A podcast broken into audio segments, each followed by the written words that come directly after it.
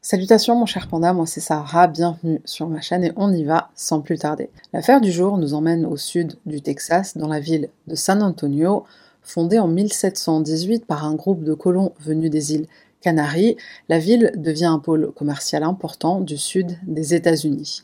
À environ 200 km de la frontière du Mexique, l'atmosphère de la ville est un beau mélange entre la culture mexicaine et la culture texane, que ce soit pour l'architecture ou la cuisine, la ville a su préserver l'influence de son histoire et la richesse de la diversité de sa culture hispano-américaine. On peut y visiter de nombreux sites historiques, comme l'Alamo, une forteresse espagnole du XVIIIe siècle, des musées, des galeries d'art et aussi y découvrir une multitude d'œuvres d'art de rue. C'est une ville immense où il fait bon vivre, façon ville de province mais à l'américaine, avec un million et demi d'habitants. San Antonio est aussi une ville militaire, d'importants équipements de l'armée de l'air américaine y sont installés. Les bases de Lackland, Randolph et Brooks accueillent des militaires par milliers pour la formation des recrues, la formation aérienne et l'éducation médico-aérospatiale. En 2010, Andrine et André McDonald emménagent à San Antonio pour le travail d'André, qui est capitaine de l'armée de l'air américaine. Andrine Smith naît le 23 septembre 1989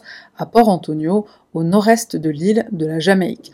Petite parenthèse jamaïque, l'île est connue pour avoir vu naître le reggae, le légendaire Bob Marley et sa culture d'herbes thérapeutiques, son rhum, ses cascades et ses plages de sable fin. Mais l'histoire de la Jamaïque est une histoire sombre, faite de colonisation et de lutte pour l'indépendance.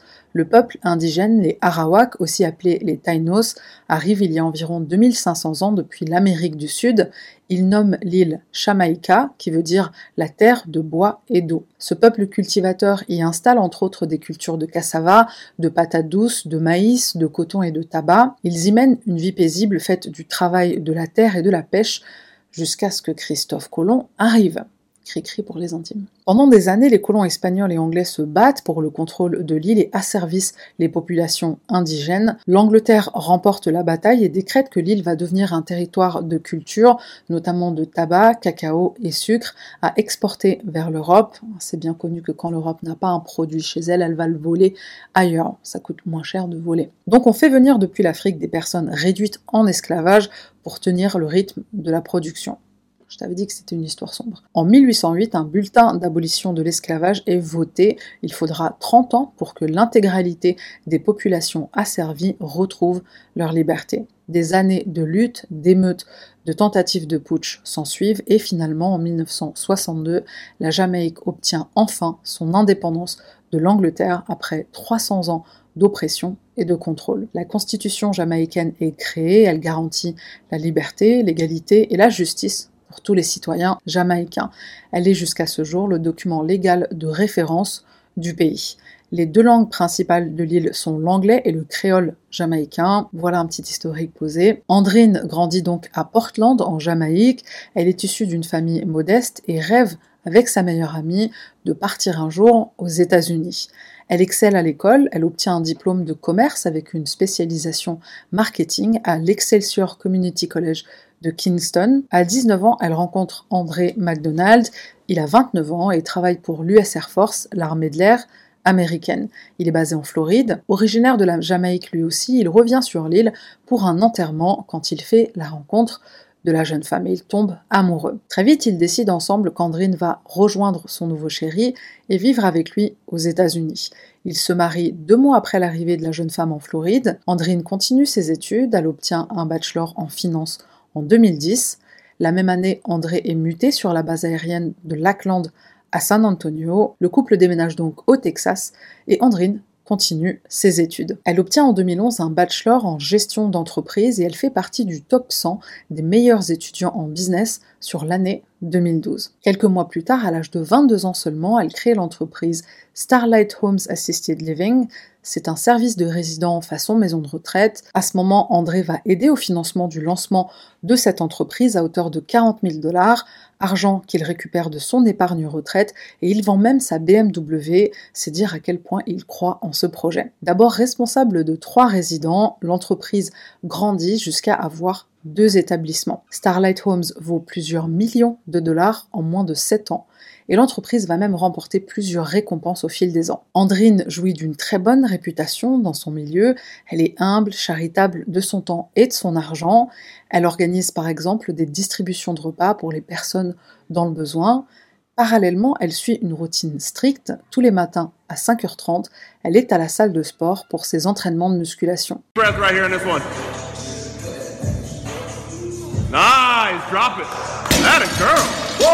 La meuf soulève 130 kg au développé couché.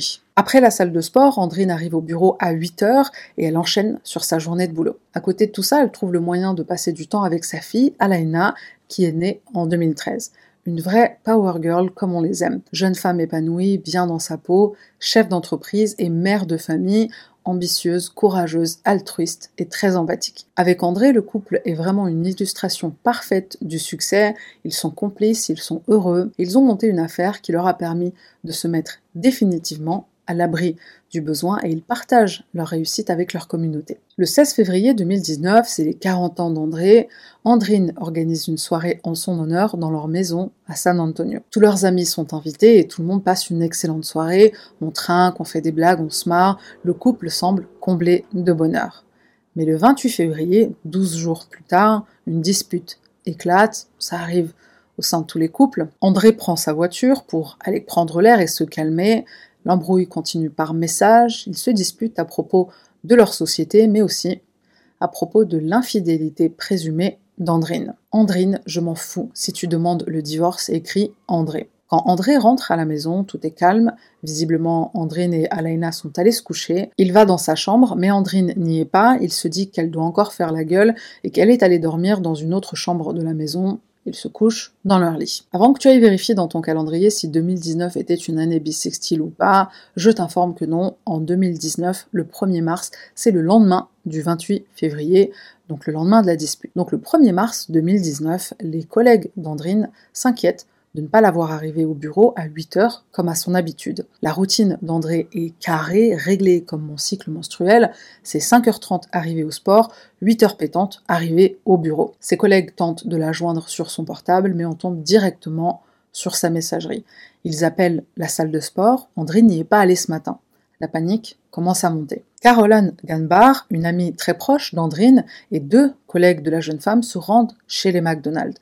Les trois femmes entrent par une porte ouverte donnant sur le jardin. Pas un bruit, personne n'est à la maison. Elles font le tour des pièces et tombent sur ce qui semble être une trace de sang sur l'interrupteur de la salle de bain. En repartant, elles voient ce qui semble être un tas de cendres dans le jardin.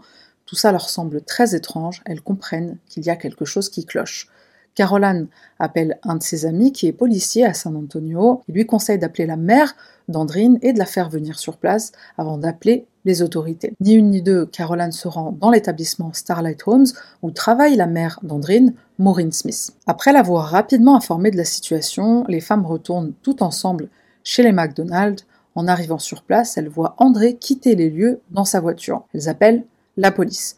Quand le shérif du comté de Berkshire arrive à son tour, le groupe le guide à travers la maison.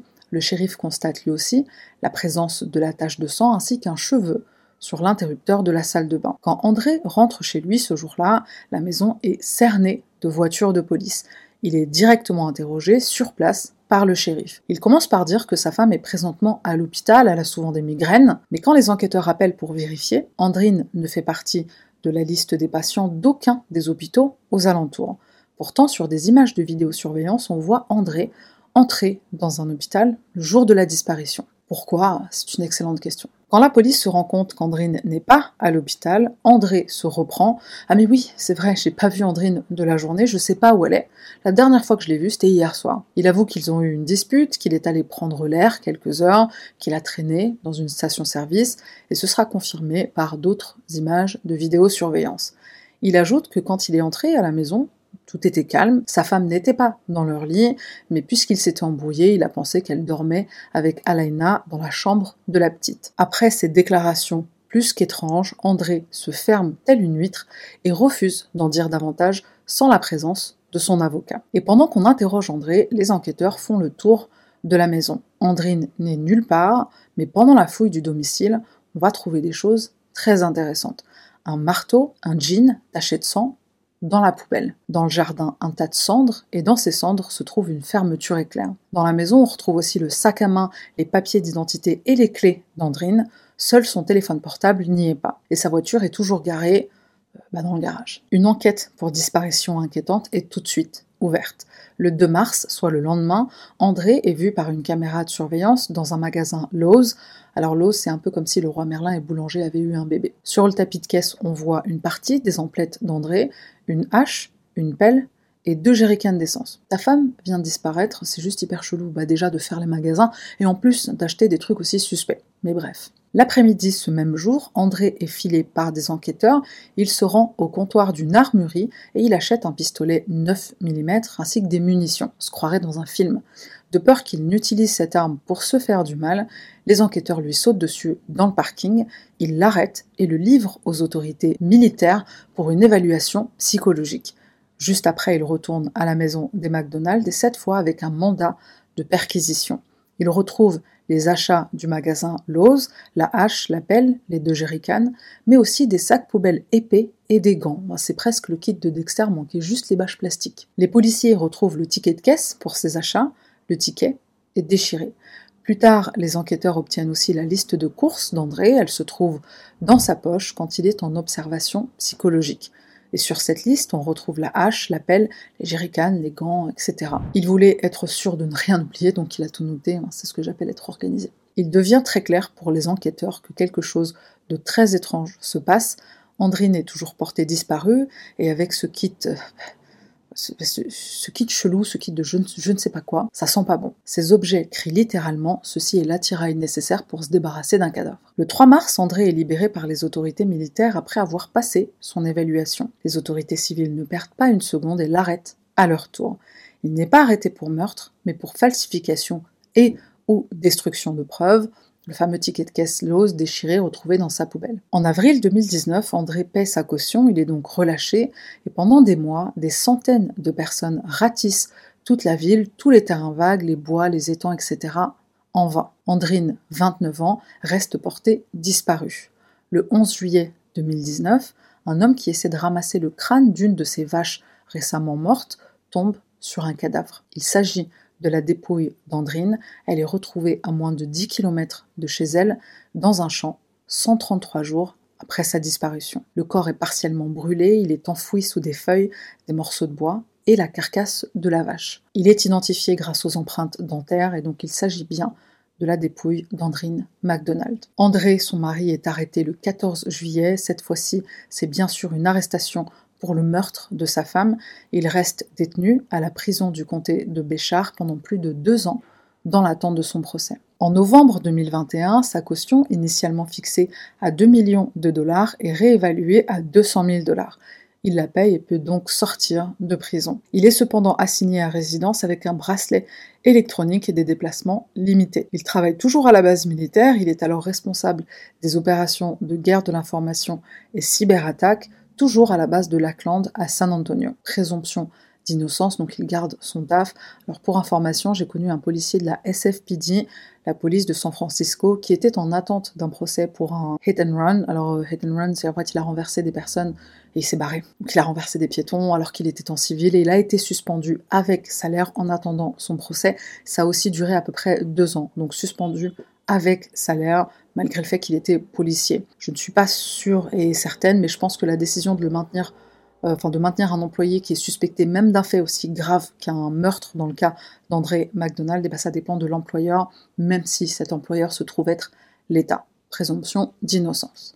En octobre 2022, le chef des affaires publiques de la base militaire de Lackland veut rassurer le public. Les mesures disciplinaires adéquates seront prises en temps voulu après le verdict du procès. Nous prenons la santé, la sécurité et le bien-être de nos citoyens militaires et de leurs familles très au sérieux, déclare-t-il, et nous travaillons dessus main dans la main avec les autorités de la base et les autorités locales. Nous pensons à toute la famille de la victime et nous prions pour eux en ces temps difficiles. De son côté, André continue sa petite vie, il travaille, il s'occupe de son jardin, il regarde la télé, il fait tout ce qu'Andrine ne peut plus faire. Presque quatre ans après l'assassinat d'Andrine, le procès s'ouvre, nous sommes le 23 janvier 2023. André est accusé de meurtre, il plaide non coupable. Et pour rappel, voici une petite liste des preuves matérielles et circonstancielles qui soutiennent l'accusation. Tout d'abord, André n'appelle pas le 911 le jour où Andrine disparaît.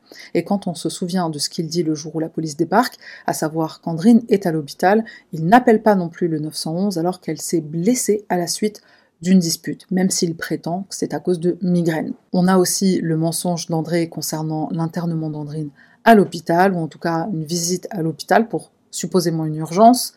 On a le kit de démembrement, la hache, la pelle, les gants, mais aussi des sacs plastiques épais qui seront retrouvés dans le coffre de la voiture d'un ami d'André.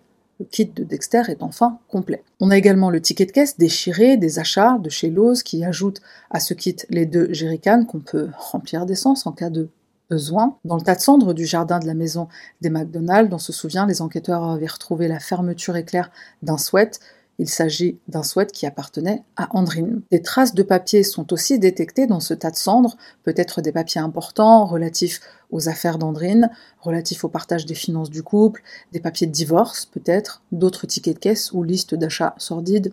On ne saura jamais, preuves ont été brûlées. Le sang et le cheveu retrouvés sur l'interrupteur de la salle de bain constituent aussi un élément le jean taché du sang d'Andrine, retrouvé dans la poubelle de la maison, le marteau retrouvé à côté de ce jean, marteau qui est également taché du sang d'Andrine sur le manche et sur la tête. Autre élément, selon le shérif du comté de Béchard, André n'a pas participé aux recherches d'Andrine et n'a jamais semblé très concerné par sa disparition. Il cache même volontairement en gardant le silence la localisation du corps d'Andrine, puisque finalement depuis le départ il est au courant. Au cours de ce procès, la vie du couple va être disséquée. En 2016, alors qu'André est envoyé en Alabama pour une formation de six mois, Andrine renoue avec une ancienne relation. Il s'appelle Obin Hall, un businessman de Port Antonio en Jamaïque, la ville natale d'Andrine. Les deux avaient été en couple il y a des années et ils sont devenus amants. En juillet 2018, alors qu'ils sont chez des amis, André remarque qu'Andrine s'est fait tatouer la lettre A. Alors ça pourrait aussi bien être pour André que pour Alaina, leur fille, mais ça peut aussi être pour Obin, son amant. Par contre, elle se fait aussi tatouer une date de naissance et là, aucun doute possible, c'est la date de naissance de son amant. Obin. À ce moment-là, André ne la connaît pas, cette date de naissance, mais en deux trois clics sur Internet, il trouve le compte Facebook de l'amant, compte Facebook sur lequel Obin avait indiqué sa date de naissance. En 2017, André lance une procédure de divorce. Il envoie un message à Andrine lui disant Je m'en fous si tu veux divorcer, c'est toi qui as amené Obin dans nos vies. La procédure sera finalement abandonnée quelques mois plus tard. André demande à sa femme de renoncer à Obin, son amant, de faire couvrir ses tatouages et de ne plus retourner en Jamaïque sans lui pour qu'il puisse chaperonner et s'assurer qu'elle ne va pas le voir en cachette. Le couple se réconcilie donc, les années passent, mais le contact entre Robin et Andrine n'est jamais vraiment rompu. Maureen, la mère d'Andrine, dit qu'elle savait que sa fille voulait retourner en Jamaïque, mais André l'en empêchait. Une amie proche d'Andrine, Caroline, qui fait partie du groupe qui se rend chez les McDonald's le jour de la disparition, va même plus loin pour décrire la tension qui existe au sein du couple. Elle dit qu'Andrine lui a raconté que ses disputes avec son mari devenaient de plus en plus violentes et parfois ça en venait aux mains. Andrine lui dit plusieurs fois, mot pour mot, si un jour il m'arrive quelque chose, ce sera probablement André. Et la preuve ultime, ce sera un aveu. Quelques jours avant le procès, André appelle la mère et la sœur d'Andrine et leur avoue que c'est bien lui qui a tué sa femme. L'accusation va décrire le récit suivant. Le 1er mars 2019, une violente dispute éclate entre Andrine et André. André assassine Andrine, potentiellement avec le marteau.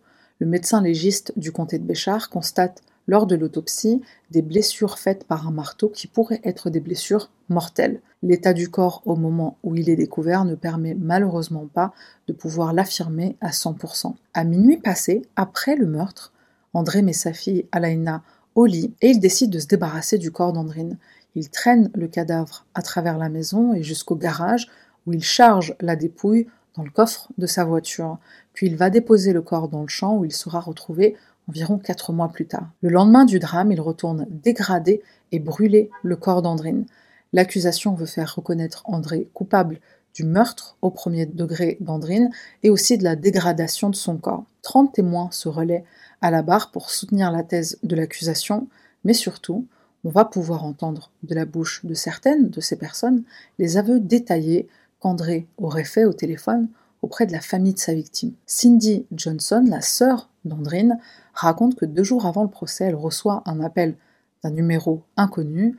Elle décroche et reconnaît très vite une voix qui lui glace le sang. C'est celle d'André. Il m'a dit qu'il voulait parler à ma mère et moi, raconte-t-elle. André leur fait l'aveu suivant. Le 28 février 2019, Andrine et lui se disputent à propos d'une entreprise qu'elle est en train de créer sans lui, mais en incluant les finances communes. Les choses s'enveniment, puis des gestes vont s'y joindre. André pousse Andrine qui tombe au sol, puis il la roue de coups de pied et la piétine. André entend à ce moment-là les pas de sa fille dans l'escalier derrière lui. Il raconte qu'il laisse Andrine inerte au sol et qu'il retourne coucher à l'Aina. Et quand il revient, Andrine ne respire plus. Il dit alors qu'il panique. Il décide de cacher le corps avant que sa fille ne le voie. Et détail glaçant, il déclare à Cindy je voulais découper le corps, mais j'ai changé d'avis. Quand les témoignages se terminent, la défense prend la parole avec son seul témoin, André MacDonald lui-même. Lui qui était resté silencieux jusqu'au sixième jour du procès, le 30 janvier 2023, il prend enfin la parole. Il reconnaît les aveux qu'il a faits à Cindy et Maureen, la sœur et la mère de sa victime. Il parle d'un rendez-vous chez leur notaire, la découverte de l'entreprise au nom d'Andrine. Il dit que pour lui, elle était en train de lui voler son argent. En rentrant, il se dispute, la situation dégénère, il sort prendre l'air à la station-service la dispute continue par SMS, bon tout ça on est au courant. Et il raconte enfin que quand il revient à la maison, Andrine et lui parlent de divorce. Et lui suggère de diviser leurs affaires, leurs biens. Là, Andrine pète un câble, elle lui hurle dessus, elle le pousse, elle lui crache au visage.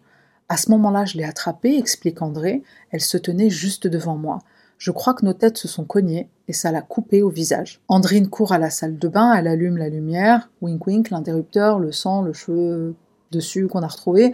Alors soit le mec il dit la vérité, soit il a pensé à tout. Voyant qu'elle saigne, Andrine s'emporte et elle attaque André. Selon sa version à lui, évidemment, celle d'André, c'est Andrine qui lance le premier coup. Elle se jette sur moi en envoyant des coups de poing, explique André, coups de poing que j'essaie d'éviter, je l'empêche d'atteindre ma tête et mon visage, je me souviens l'attraper, la faire tomber, elle se retrouve au sol, et là je frappe deux fois. Après le second coup, j'entends un souffle faible, et au même moment, des bruits de pas derrière moi. Ces bruits de pas, c'est ceux de la petite Alaina, 6 ans, sur le spectre autistique et non verbal. La fillette est témoin du meurtre de sa mère. André raconte qu'il se concentre alors sur sa fille, il la prend dans ses bras, il la ramène dans sa chambre et la recouche. Trente minutes plus tard, quand il revient auprès d'Andrine, elle ne respire plus, elle est morte sur le sol de la salle de bain. L'accusation lui demande alors s'il a pensé à appeler le 911 et André répond froidement je n'ai jamais pensé à appeler les secours pour réanimer une personne décédée. Mon unique objectif à ce moment, c'est de la sortir de la maison pour que ma fille ne voit pas sa mère morte là au sol. Après avoir recouché Alaina, André charge le corps d'Andrine dans la voiture, il roule un moment et dépose Andrine dans le champ et il la déshabille complètement. Il rentre ensuite chez lui, il brûle les affaires d'Andrine et il se change. Et là, tu demandes sûrement où se trouve ce marteau taché du sang d'Andrine. L'ami d'André a une réponse. Il a oublié de le dire, mais quelques jours après la fouille de la maison, André est en colère, il veut punir la personne responsable de tous ses malheurs, Andrine bien sûr. Il retourne donc en pleine nuit à l'endroit où il a abandonné le corps et c'est à ce moment-là qu'il dégrade le cadavre. on dirait un film, le mec en pleine nuit décide d'aller mettre des coups de marteau dans un corps en décomposition dans un champ. Et comme si c'était pas assez, André asperge ensuite le corps d'essence et l'immole. Puis quand les flammes faiblissent, il frappe la tête et le cou avec le marteau. Après ce témoignage qui a dû mettre la famille de la victime dans tous leurs états, André est ensuite interrogé quant à son shopping morbide chez Lowe's. Je me suis levé ce matin avec l'intention de découper le corps, de le brûler et d'enterrer les os. Alors un soir c'est une excursion dans le champ pour dégradation avec un marteau, et un autre euh, c'est excursion dans le champ pour un enterrement. André dit qu'il décide finalement de ne pas poursuivre ce projet macabre. Après, il faut dire que de toute façon, il se fait arrêter quelques heures plus tard. Après son passage chez Lowe's, il a peut-être pas tout simplement eu l'opportunité de mener à bien la phase enterrement des eaux. La défense d'André s'organise autour de ses aveux, en même temps ils n'ont pas trop le choix. Trahi et attaqué par sa femme, le pauvre André se défend. Il la pousse et elle décède toute seule. C'est un geste malencontreux de légitime défense, et pour justifier cette théorie, les avocats d'André s'appuient sur la force physique d'Andrine. Des vidéos de la jeune femme portant son mari sur le dos et soulevant des centaines de kilos à la salle de sport sont montrées au jury. André s'est seulement défendu contre cette Wonder Woman capable de soulever deux fois son poids et qui est entrée dans une rage folle en découvrant que son mari voulait divorcer. Un des avocats d'André lui pose la question suivante. Quand elle vous a attaqué, avez-vous eu peur? Oui, j'ai eu peur qu'elle me blesse pendant toute la dispute, répond André. Les plaidoiries finales arrivent enfin après six jours de procès. L'accusation conclut. Ils veulent vous faire oublier et ignorer toutes ces actions.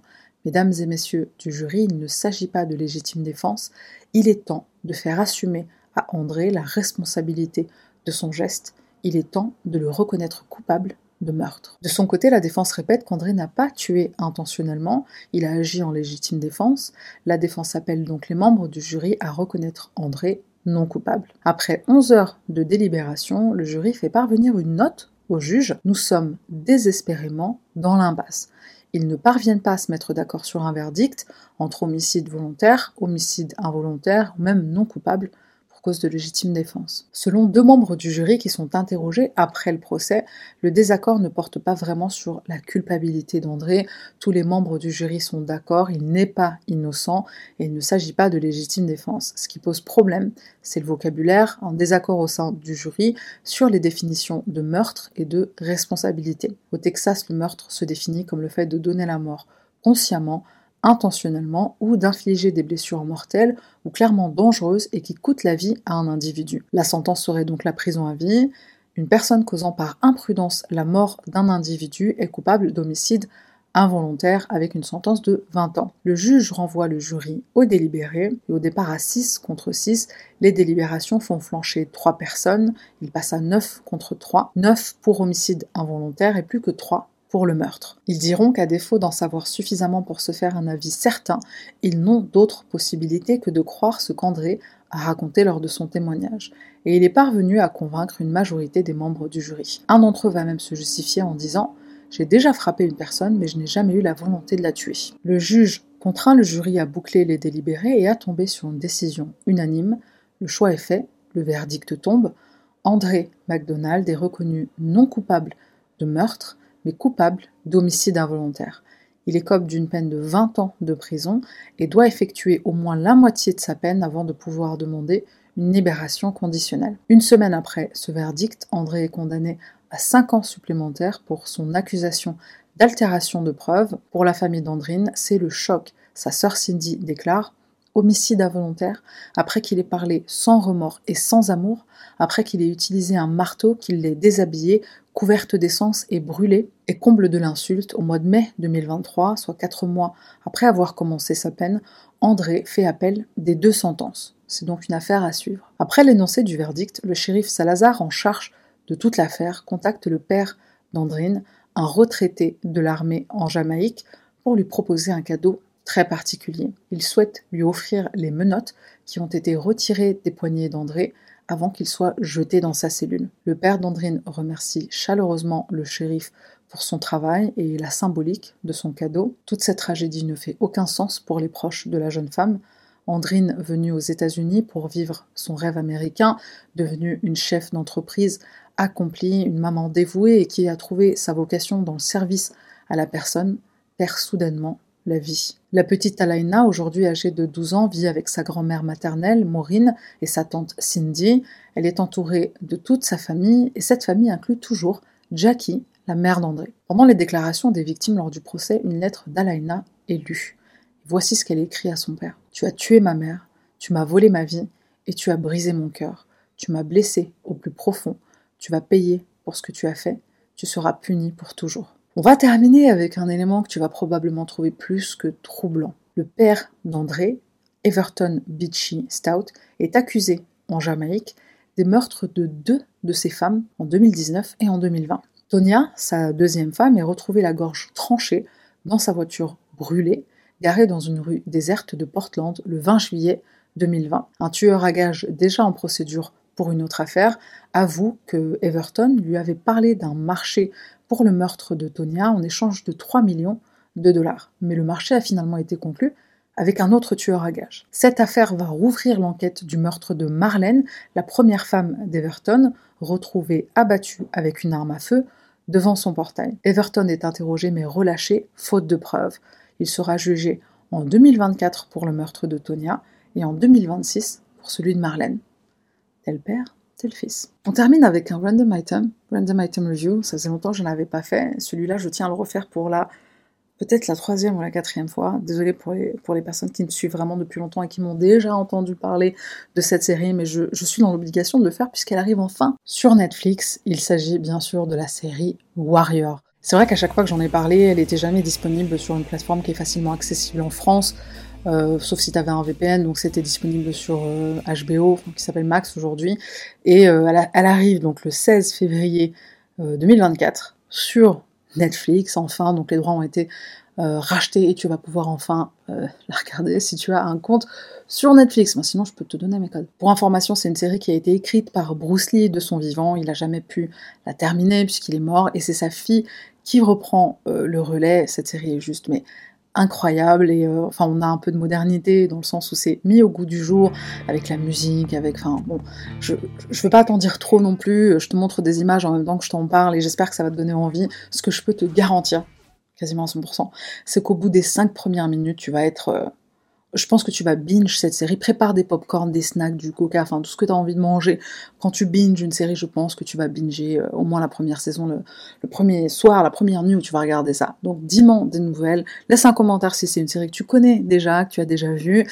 Merci d'être resté jusqu'à la fin. Merci aux personnes qui sont abonnées. Merci à celles qui prennent le temps de mettre un commentaire. Ça aide énormément la chaîne. Je t'invite à me suivre sur mes autres réseaux sociaux. Viens faire un tour sur euh, Twitch. On parle de crime, c'est vrai, mais c'est assez fun parce que c'est en direct. Viens sur Discord aussi, il est question là bientôt d'un projet d'écriture collaborative. Donc si ça t'intéresse de venir jeter un œil, bah, rejoins le Discord. Tous les liens sont en barre de description. C'est tout pour moi. On se retrouve la semaine prochaine pour une nouvelle affaire.